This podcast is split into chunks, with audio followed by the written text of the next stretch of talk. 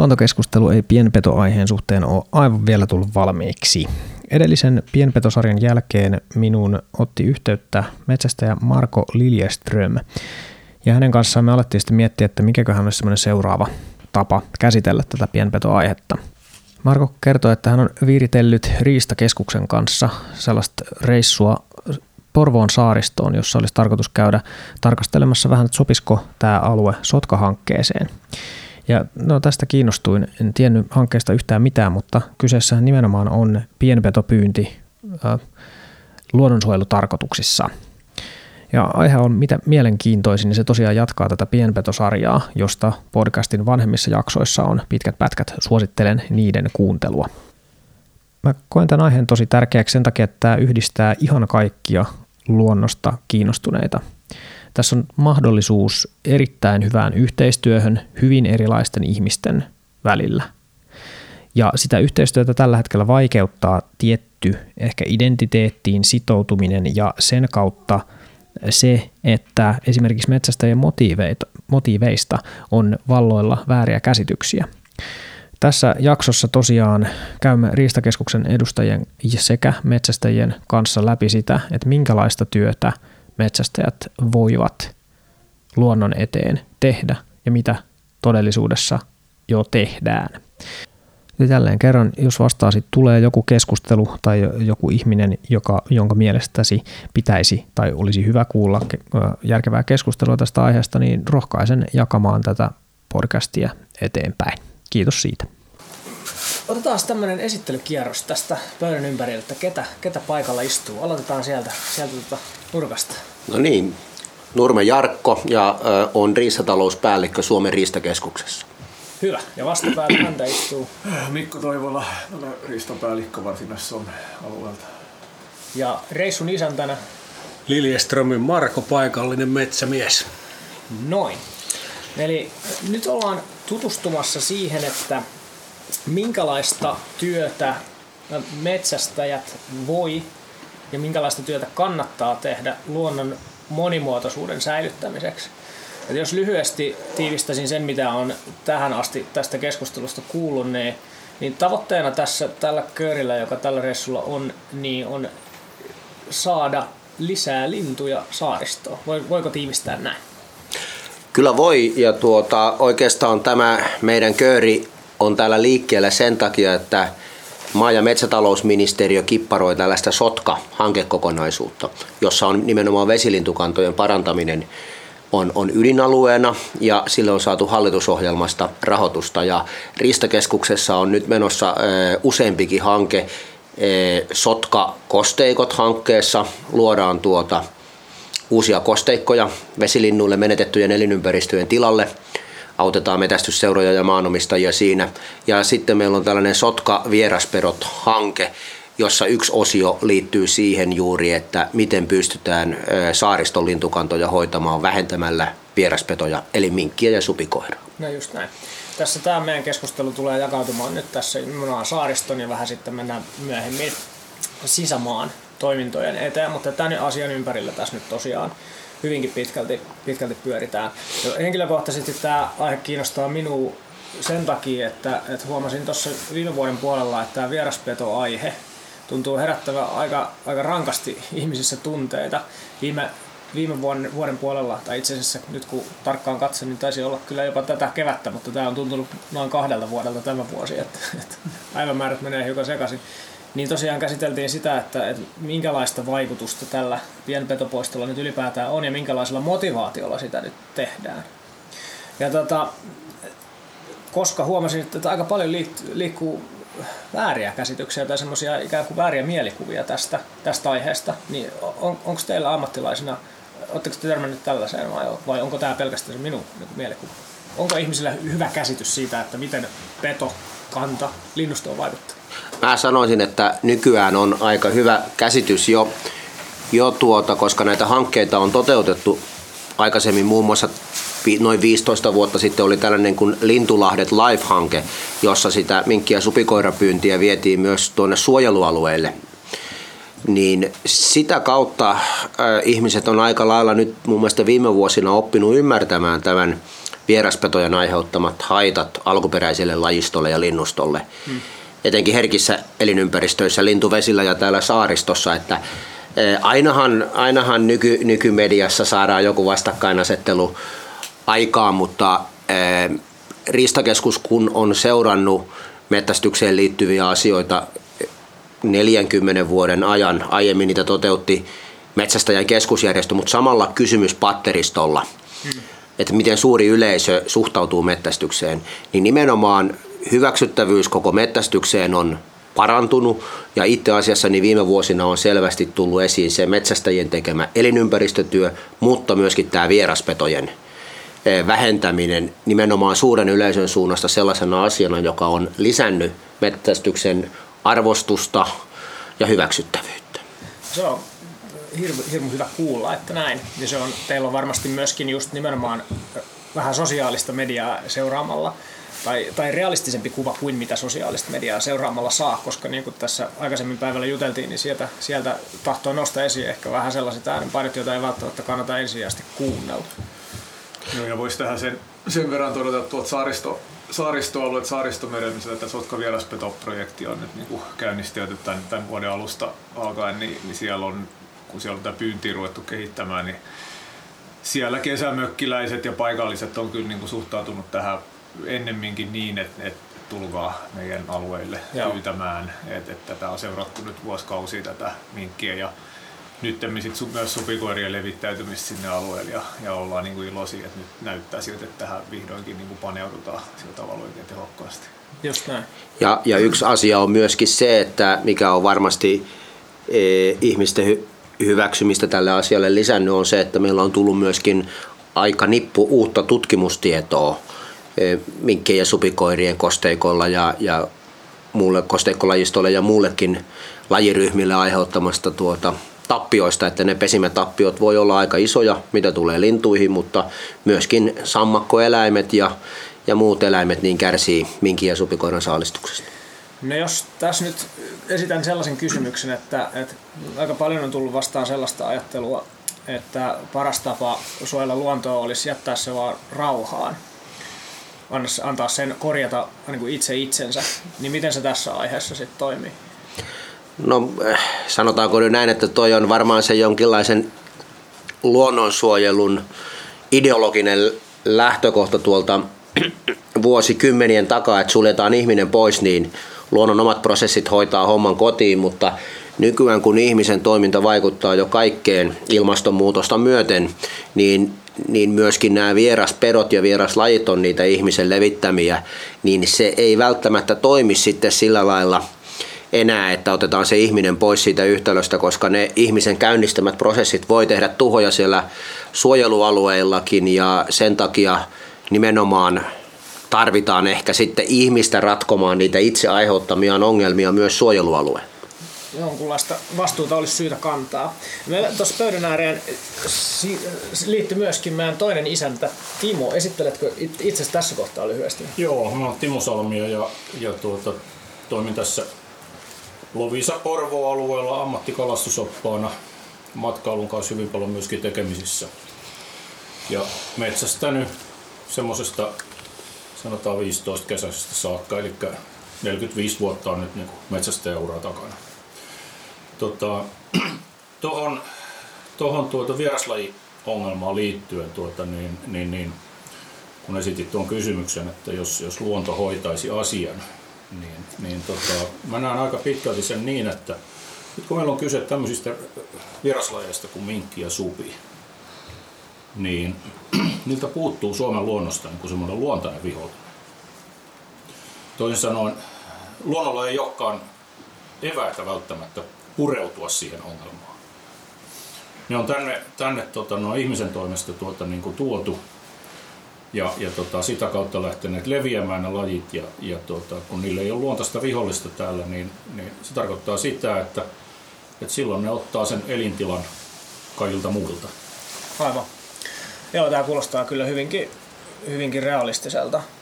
No nyt jos tarkastellaan nimenomaan nyt tässä alku, alkupuoliskolla tätä keskustelua, nyt tätä saaristoluontoa, niin, niin meillä nyt on tosiaan kaksi pitkälinjan metsästää, jotka nyt te olette Timo ja Marko havainnut, havainnoineet tätä ympäristöä nyt sen, sen puoli vuosisataa, niin minkälaisia, minkälaisia havaintoja teillä nyt tässä muutoksesta nyt sitten on ja mitkä, mitkä teidän arviot siitä on, että mikä sen, minkä muutoksen on aiheuttanut? Suurin muutoshan on se, että poikavuosina tuolla ulkoluodoilla pesimaajan jälkeen niin rannat oli mustanaan poikueita ja syksymällä niin lintuparvia melkeinpä silmän kantamattomia.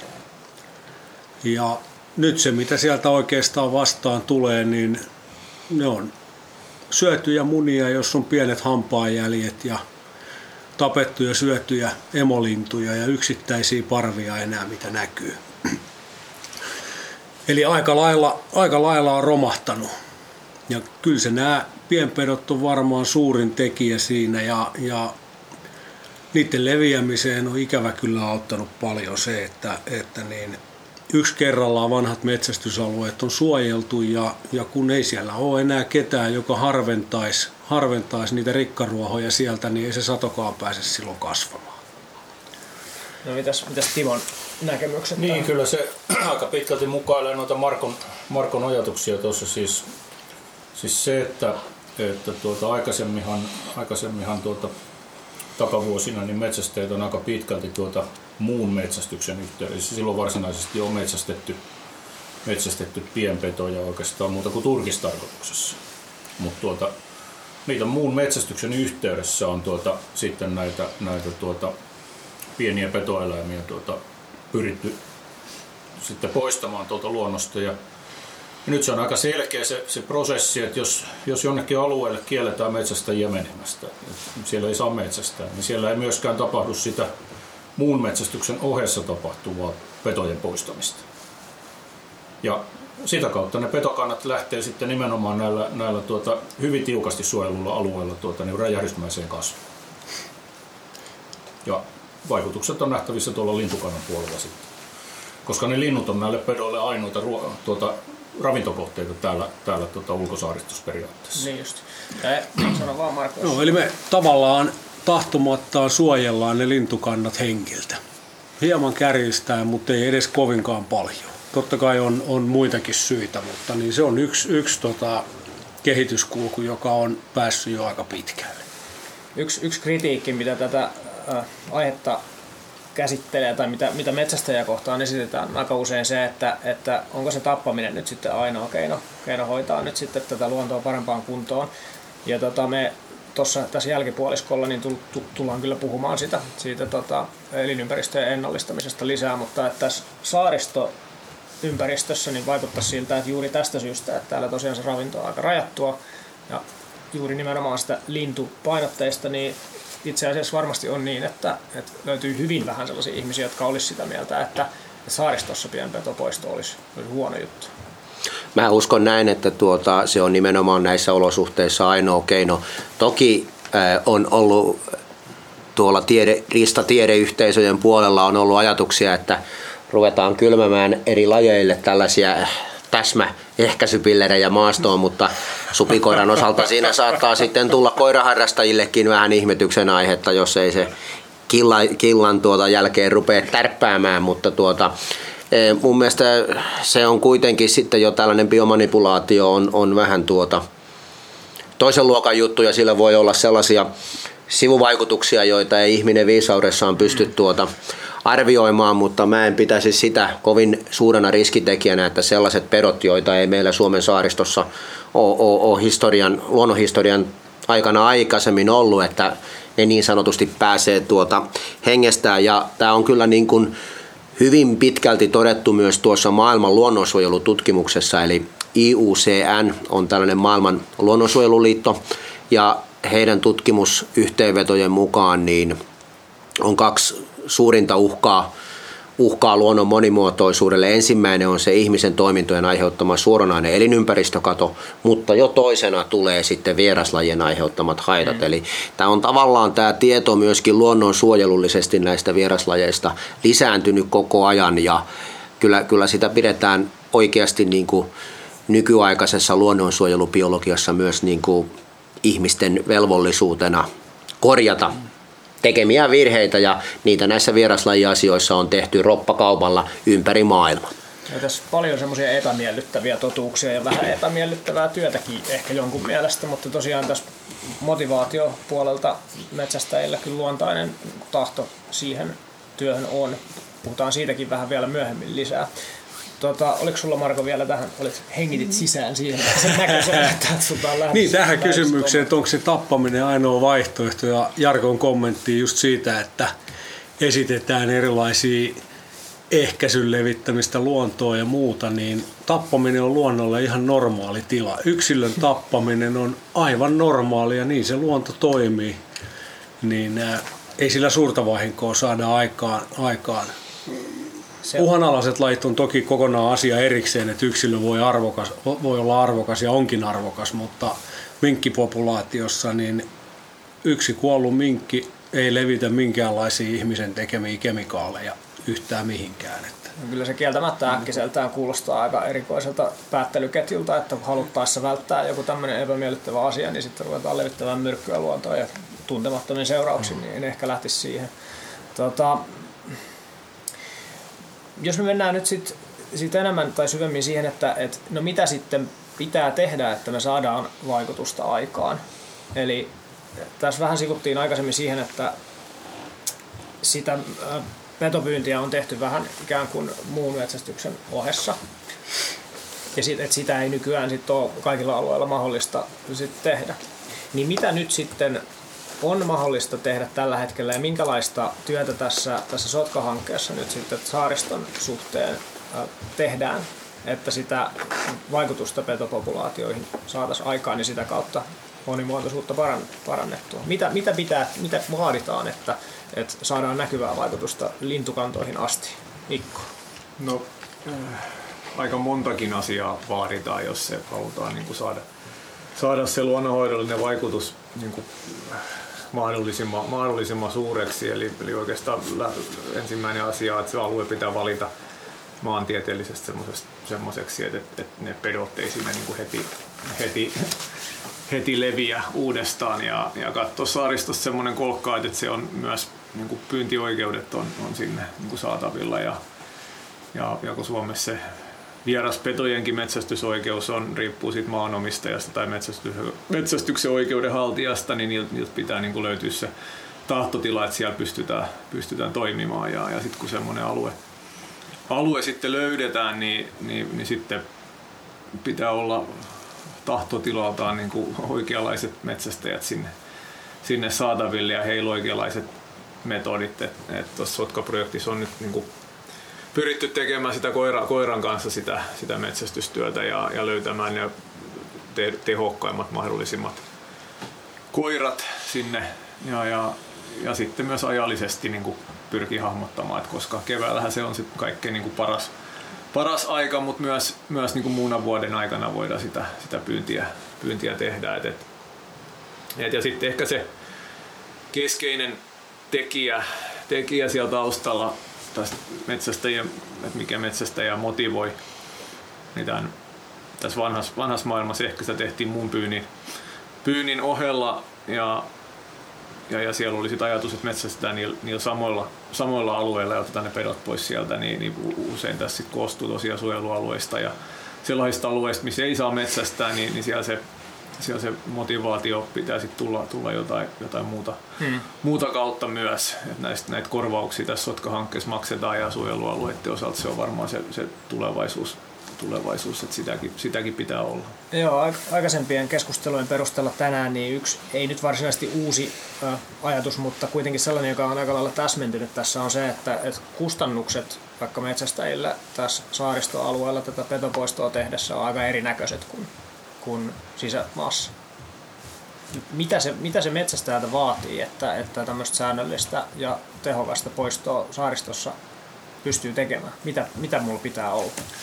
No, se varmaan, jos kustannuksista puhutaan, niin se suurin kustannuserä koostuu sitten tietenkin siitä veneestä, että harvalla, harvalla semmoisella ehkä normaali metsästäjällä on nyt semmoista niinku semmoista hoitoalusta, millä tuo pystyy niinku liikkumaan, että se vaatii käytännössä semmoinen sanotaan, että 3-50 000 euron veneen vähintään, että sä pystyt tuo niin tekemään sitä, sitä to- toiminta. Tietenkin sisäsaaristossa pystyy vähän pienemmälläkin purkin liikkumaan, mutta sitten kun tuonne ulos lähdetään, niin pitää olla semmoinen avomerikelpoinen kelpoinen paatti ja se on se kaikkein, kaikkein niin kustannuksista suurin, mutta sitten toinen asia on sitten se koira, semmoinen kunnollisen niin kuin tehokkaan metsästyskoiran kouluttaminen. Supikoira on suht helppo, sä pystyt sillä saamaan niin semmoisia harjoitustilanteita tuolla mantereella, se on niin kuin kohtuullisen helposti koulutettavissa, mutta sitten tähän minkkihommassa, niin se, se vaatii aika paljon, että niitä riittävästi saa niitä niin kuin tilanteita. Esimerkiksi saaristomerellä minkkei oli kymmenen vuotta sitten niin kuin aika paljon enemmän nykyään, niin on, mutta ei, ei sillä tavalla niin, kuin niin hirveästi, että ennen kuin sä saat sitä toistoa tarpeeksi, niin siihen menee aikaa ja vaivaa ja, ja sitten sit pitää olla vielä se, se ei nyt ole, sekin on tietty kustannuserä, että sä hankit sen merenkulkutaidon ja kokemuksen, että sä pystyt siellä liikkumaan. Siinä on aika monta palikkaa siinä saaristopyynnissä, mitä pitää niin kuin olla hallussa, että sä pystyt tehokkaasti siellä niin toimimaan. No ja tässä kun on ammatti, ammattilaisen ohjaaman veneen kyydissä on tultu esimerkiksi tänne, niin se oli ihan hyvä, että Markokin tuossa osoitti, että katoppa mistä ajetaan, koska tota, se on aika eri asia olla vaikka veneen kyydissä ja sitten sit olla vastuussa siitä, siitä kymmenien tuhansien euron veneestä ja niistä ihmisistä, jotka siellä on kyydissä. Ja se tosiaan se osaaminen, mitä siinä vaaditaan, niin sitä voi olla vaikea kyllä niin kuin kotisohvalta käsin kuvitella, että mitä se sitten käytännössä tarkoittaa huonossa kelissä ää, kivien keskellä sit ohjastaa tällaista venettä. Et mä oon havainnut jotenkin, että yksi isoimmista sellaisista ristiriidoista, mitä metsästäjien ja muiden ihmisten välillä aiheutuu, niin osittain syntyy siitä kuvitelmasta, että kuinka helppoa tämä jotenkin on. Että tässä kun keväällä käytiin sitä pienpetopyynti kalapaliikkiä, niin siinä paljon toisteltiin sitä, että kun metsästäjät menee sinne niin kuin huvittelemaan, tekee semmoista niin kuin hauskanpitoa, että mietitään, että lähdetäänkö juomaan kaljaa vai mennäänkö ampumaan eläimiä, niin se mielikuva siitä, että mitä, mikä se työn realiteetti, niin se tuntuu olevan aika pahasti monesti vinossa, just sen suhteen, että kuinka, kuinka paljon se vaatii vaivan näköä osaamista. Joo, tietenkin tässä niin kuin on, on vieraspetojenkin pyynti voi olla niin kuin harrastus jo, hmm. niin kuin joillekin, että sekin pitää tietenkin erottaa tästä, että on, voidaan tuo, niin kuin joillain alueilla mennä ja vähän pyytää minkkiä, sitä voidaan tehdä saaristossakin, jossa hyvät, mukavat, suojaiset alueet, niin mennään sinne ja metsästellään ja paistetaan vähän makkaraa, mutta tässä, tässä Sotka-projektin mukaan tässä ajatusmaailmassa, niin siellä on ne tietyt tärkeät alueet, mihin mennään niin kuin nimenomaan sen takia, että sieltä otetaan ne pedot pois, että tehdään kustannustehokkaasti. Silloin se on niin kuin aika työnomaista. Hmm. Ja, ja siinä sit sen pitää liikkua veneen nopeasti ja tuntea ne paikat ja pitää olla hyvät koirat ja, ja lähdetään aikaisin ja, ja tulla myöhään takaisin. Ja, ja, ja se ei ole niin kuin, siinä otetaan ne yhdet makkarat paistaa sinne ja syödä vähän eväsleipää, mm. mutta ei siinä jäädä sit turisemaan kauheasti sinne nuotiolla siinä niin pyyntireissujen yhteydessä. Et siinä on tiety, tietyn näköiset semmoiset erilaiset elementit. Joo, ja se, se, tässä on aina se kysymys myöskin siitä, että, että saako tästä nyt sitten ylipäätään jotenkin nauttia ja vastaan. Että jos metsä, metsästäjän näkökulmasta on, että kyllähän toikin ulkona tehtävä työ, niin kyllä jollain tasolla nyt niin kuin nautinnollista voi ja saakin olla, eihän sitä kukaan nyt niin kuin väkipakolla tehdä. Eikä kukaan, ei kukaan opettele kulkemaan merellä täällä luodoilla. Ei hanki sitä taitoa eikä hanki sitä kalustoa, jos se olisi tylsää. Mm. Mä en ainakaan näe niin kuin mitään ristiriitaa sen kanssa. Samalla lailla ihminen valitsee työnsä. Jos se on mahdollista, niin se hankkii työn, jolla tulee toimeen ja jota nyt pääosin on mukava tehdäkin vielä. Eihän se, eihän se sitä arvoa vähennä millään lailla, vaikka se ei olisi vastenmielistä se tekeminen. Ja tämä, tämä voi olla ehkä yksi tämä, tämä nauttimisen elementti ja sen ihmettely e, niin sanotusti ei-metsästävän kansanosan piirissä, niin aika, aika yleinen piirre, että se loppujen lopuksi niin metästys ei ole aivan normaali harrastus niille, jotka siihen niin kuin kokonaisvaltaisesti sitoutuu, niin mm. se on pikemminkin elämäntapa, että Mm-mm. metästäjät eivät Suomessa tee pelkästään sitä ampumishommaa, vaan ne hoitaa riistaa elinympäristöjä, osallistuu riistalaskentoihin, eli tuottaa myös valtavan määrän tieteellistä tietoa luonnonvarakeskuksen tutkijoille. Eli, eli se tulee kyllä sitä kautta, että ei tässä, tässä ole pelkästään ampumisesta kyse, että mm, mm. Se, se on häviävän pieni osa tätä harrastusta. Siinä tehdään valtava määrä kokonaisvaltaista luonnonhoitotyötä siinä mm. ohessa useinkin ja se, se on yksi asia, mikä erottaa tämän tuota, ehkä muista harrastuksista ja Mone, monenlaisia metästäjiä on tietysti Suomen yli 300 000 mettästäjässä. Ja aika usein on niin, että se on ehkä sitten se 10 prosenttia niistä mettästäjistä, jotka tekee sen työn tukemalla riistahallintoa, riistan tutkimusta, hoitamalla oman mettästysseuran riistalaskenta-asiat, vuokrasopimukset ja muut. Että, että usein, usein se on se noin 5-10 prosenttia, hmm. joiden kanssa mekin tuota riistahallinnossa, riistakeskuksessa puuhataan, että ne on usein aluekohtaisesti ne samat, samat työmyyrät sitten, jotka paikallistasolla vie ja kehittää asioita yhdessä meidän kanssa eteenpäin. No se on hyvä muistaa. Se on hyvä muistaa, se on juuri muistutus vähän niin kuin sekä metsästäjille että ei-metsästäjille, että siellä tosiaan niin tällainen porukka on, joka aika lailla pistää, pistää peliin sen eteen, että, että tässä luonnon monimuotoisuus säilyy ja myöskin sitten sit just niin kuin tässä aikaisemmin viitattiin siihenkin, että, että sen vaikutus myöskin siihen mielikuvaan, että minkälaisesta, minkälaisesta, mitä, mitä metsästyksestä piirien ulkopuolella ajatellaan, se on aikamoinen. Ja minusta sen arvostuksen nostaminen olisi kyllä yksi sellainen, sellainen tavoite, jota tässä nyt, joka no, motivoi minua esimerkiksi nyt tekemään tätä podcastia tässä nyt juuri tämänkin pöydän ääressä. Se on juuri näin ja on, onneksi hyvän viestinnän takia tuntuu, että se arvostus on noussut. Tuossa aikaisemmin jo mainittiin, että näitä ylei, suuren yleisön metästysasenteita on nyt seurattu samoilla kysymyspattereilla noin 40 vuotta ja se on systemaattisesti kasvanut koko Joo, ajan. Jo. Eli, eli siinä mielessä ehkä justiin tämä someaika sitten saattaa tuntua, että siinä olisikin isokin ristiriita, Joo. kun siellä ääripäät keskustelee, mutta itse asiassa niin suomalainen mettästys ei ole ollut koskaan niin hyväksyttyä kuin tällä hetkellä. Joo. Ja siihen on varmaan, mä näkisin, että siihen on varmaan vaikuttanut myöskin, myöskin aika paljon siihen tuota sen metsästyksen hyväksyttävyyteen on, on vaikuttanut se, että, että tuota, metsästyskulttuuri itsessään on, on, tota, se on siistiytynyt ja sanotaan niin, että, että tuota, se, on, se on ehkä no, karikoiden sanottu, se on enemmän salonkikelpoinen tänä päivänä kuin mitä se oli 60-luvulla esimerkiksi. En... Jokainen muistaa vanhat, vanhat tarinat, tarinat tuota, niin näistä, näistä tuota, hirvenä ammutuista traktoreista ja muista. Että, tuota, että niistä, on, niistä on tultu aika kauas tänä päivänä ja, ja, tuota, ja siinä mielessä mä näkisin, että siis metsästys noin ylipäätään on, on huomattavasti vastuullisempaa tänä päivänä kuin, kuin aikaisemmin. Ja se on todennäköisesti yksi merkittävä tekijä siihen, että se on yleisesti hyväksyttyä myöskin paremmin. Ihan varmasti näin. Ihan varmasti näin. Ja se on just asia, jonka toivoisin, että myös metsästäjät muistaisi. Että kyllä tässä jotenkin itsekin, kun jotain Twitteriä vaikka seuraa, niin kyllä sinne meinaa suru tulla välillä puseroon, että, tätäkö tämä nyt sitten on. Mutta että sitten näyttäisi tosiaan siltä, että se keskustelu ja todellisuus ei ole aina aivan linjassa. Että sen takia tässä pitää vähän niin kuin muistuttaa siitä, siitä että, että just tämä kysymys, kysely esimerkiksi, jonka viittaat, niin osoittaa ihan johdonmukaista hyväksyttävyyden lisääntymistä. Ja sitten kun itse asiaa harjoitan ja keskustelen tästä nyt sitten Helsingin keskustasta käsin, niin yllätyksekseni sielläkin jotenkin asiaan suhtaudutaan voittopuolisesti täysin hyväksyvästi. Totta Kyllä. kai yksi, yksilö, yksittäisiä mielipiteitä on, jotka on sit, on vahvastikin vastaan. Mutta Kyllä, ja se täytyy muistaa vaan, että, että, että näin some-aikana niin entistä korostetummin jokainen on sitten kanssa tämän harrastuksen markkinahenkilö, että, että, että joku, joku jo, jo, harkitsematon teko tai epäeettinen metästystapa niin saattaa äkkiä saada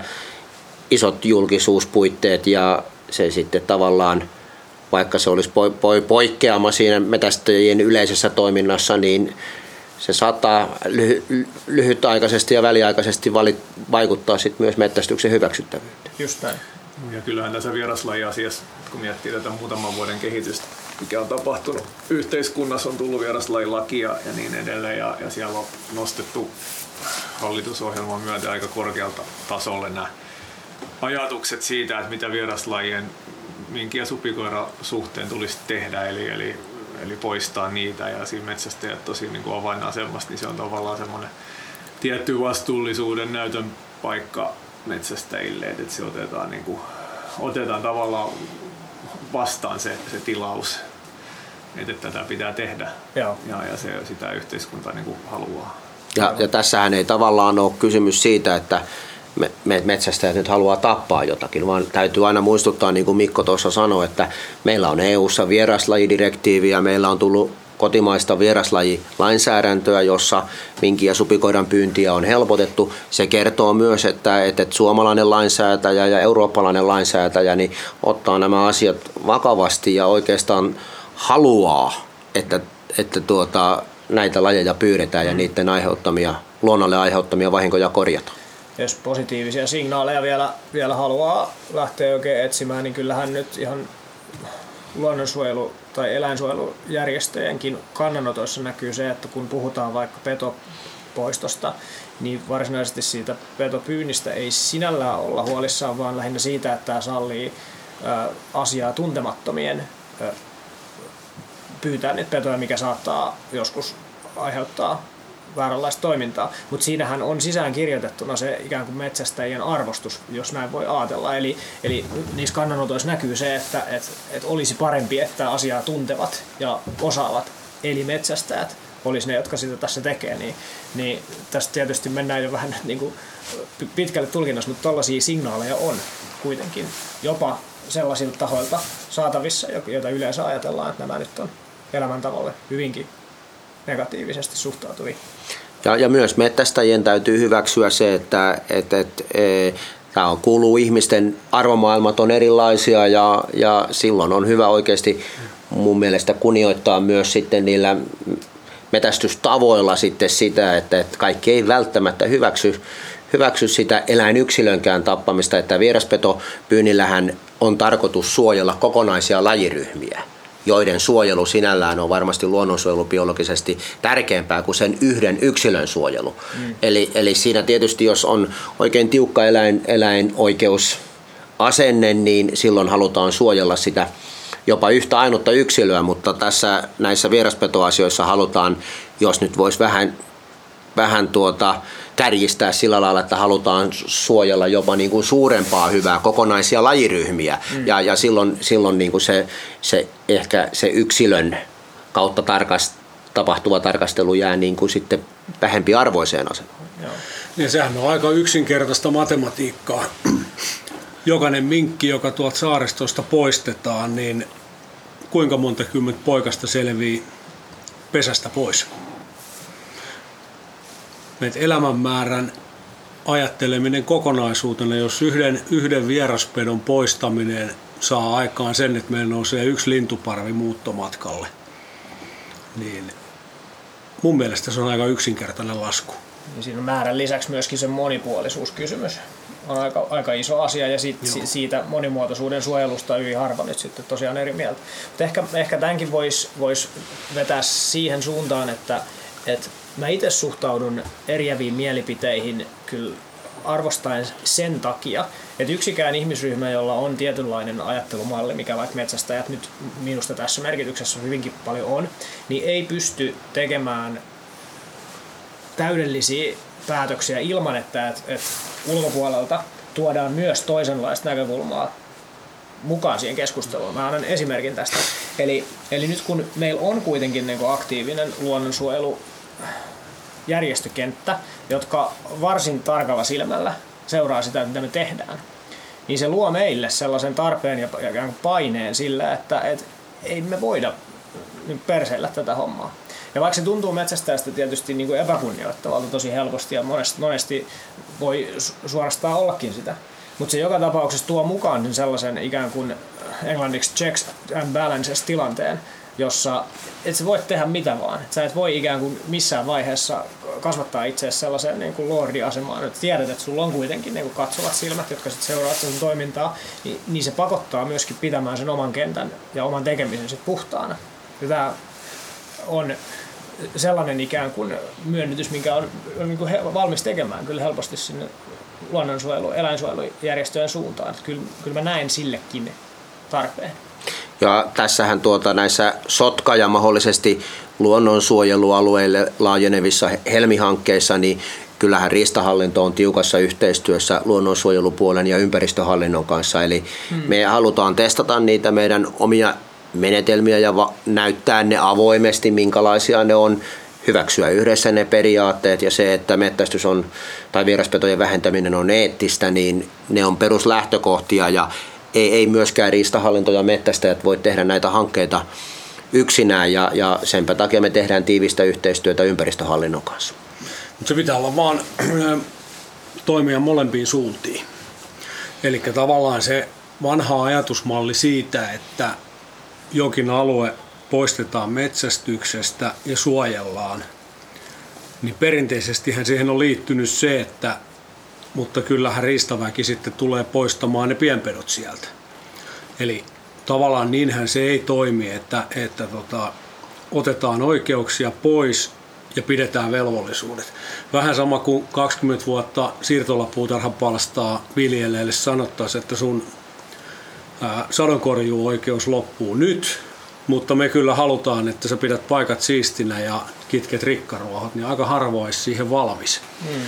Ja se vanha sanonta siitä, että se on euro tai sorsa, mikä on aika yks, yksioikoisen kuulosta, niin siinä on kyllä tietty viisaus. Eli jos saadaan metsästää, niin on oikeus olettaa, että siellä tehdään luonnonsuojelutyötäkin niin kuin tehdäänkin. Ja jos se ei ole mahdollista, niin nythän tämän Sotka-projektin yhteydessä näyttää siltä, että koko lailla ensimmäistä kertaa ollaan, ollaan niin hallinnon suunnaltakin myöntämässä sitä, että, että se on luonnonsuojelua, mitä metsästäjät siellä saaristossa tai muilla, muilla lintualueilla tekee. Ja ikävä kyllä tässä maailmassa se vaan menee niin, että, että se on se raha, millä se osoitetaan se arvostus.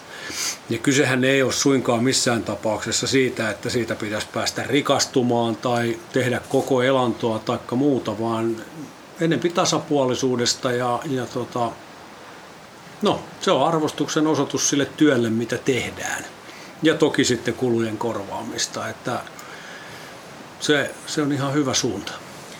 No, tänään aikaisemmin puhuttu myöskin vähän sellaisesta siiloajattelusta tässä jotenkin luontoon liittyen, niin just se on sellainen ajatus, jonka haluaisin tähän keskusteluun tuoda mukaan, johon vähän tuossa viittasitkin. Mm. Eli aikaisemmin kuvasitte, että, että on aikaisemmin ajateltu sillä tavalla, että on olemassa tämä niin kuin luonnonsuojelu ja sitten on olemassa metsästys ja nämä on jotenkin täysin eri asiat. Minkälaista haittaa tuon tyyppisestä ajattelusta sitten syntyy? No, silloinhan syntyy nyt se, se klassinen luonnonsuojeludilemma, joka Suomessa on syntynyt, että hallinnot ei ole ehkä nähnyt, nähnyt toistensa sillä lailla hyviä, yhteistyön hyviä puolia ja on saattanut olla tilanteita, että panostetaan jonkun kosteikkokohteen hoitoon elinympäristönä veronmaksajien rahoja hyvinkin paljon, mutta sitten sieltä on unohtunut tämä vieraspetojen asia. Eli ollaan tavallaan luotu hyvä elinympäristö vesilinnuille, mutta sitten kahlaajalinnuille, mutta sitten jos siellä ympäristössä saa täysin vapaasti temmeltää minkkiä, supikoira ja joillakin alueilla myös ihmisen toiminnasta runsastunut kettu, niin eh, se, se, se tavallaan se investointihan valuu hukkaan. Sieltä ei vartu niitä lintuja, joita varten se työ on tehty, niin siiville asti. Ja, ja siinä mielessä se siiloutuminen on ollut, ollut vähän ehkä Suomessa nimenomaan mettästyksen ja luonnonsuojelun välinen konflikti tässä ja nyt näillä hankkeilla sitä toivottavasti saadaan lievennettyä ja eiköhän suomalaisessa yhteiskunnassa niistä siiloista olisi hyvä päästä mahdollisimman tehokkaaseen poikkihallinnolliseen toimintaan, toimintaan muutenkin, että, että sellainen joustavuus ja monen luonnonsuojelualueen hoidossa paikallisten kanssa yhteistyöstä sopiminen niin tuo itse asiassa suuria säästöjä sitten myöskin näille kohteiden hoitajille, jos saadaan paikalliset sitoututtua siihen tuota toimintaan mukaan. Ja me nähdään Riistakeskuksessa niin, että tämä metästys- ja riistanhoito tarjoaa tällaisia ekosysteemipalveluja, joilla, joilla voidaan tavallaan toimia sekä maa- ja metsätaloustoiminnan ohessa ja luonnonsuojelun ohessa niillä rajapinnoilla, jotka sitten hyödyntää loppujen lopuksi kuitenkin kaikkia kolmea osa-aluetta. Tämä kuulostaa ihan modernilta systeemiajattelulta, joka on tuolla yritysmaailmassa varsinkin niin kuuminta oppia sen takia, että ei ole järkevää tarkastella asioita osa optimoiden jotain tiettyä yhtä kulmaa ja tarkastelematta sitten, että mitä muita tekijöitä siihen ympärillä vaikuttaa.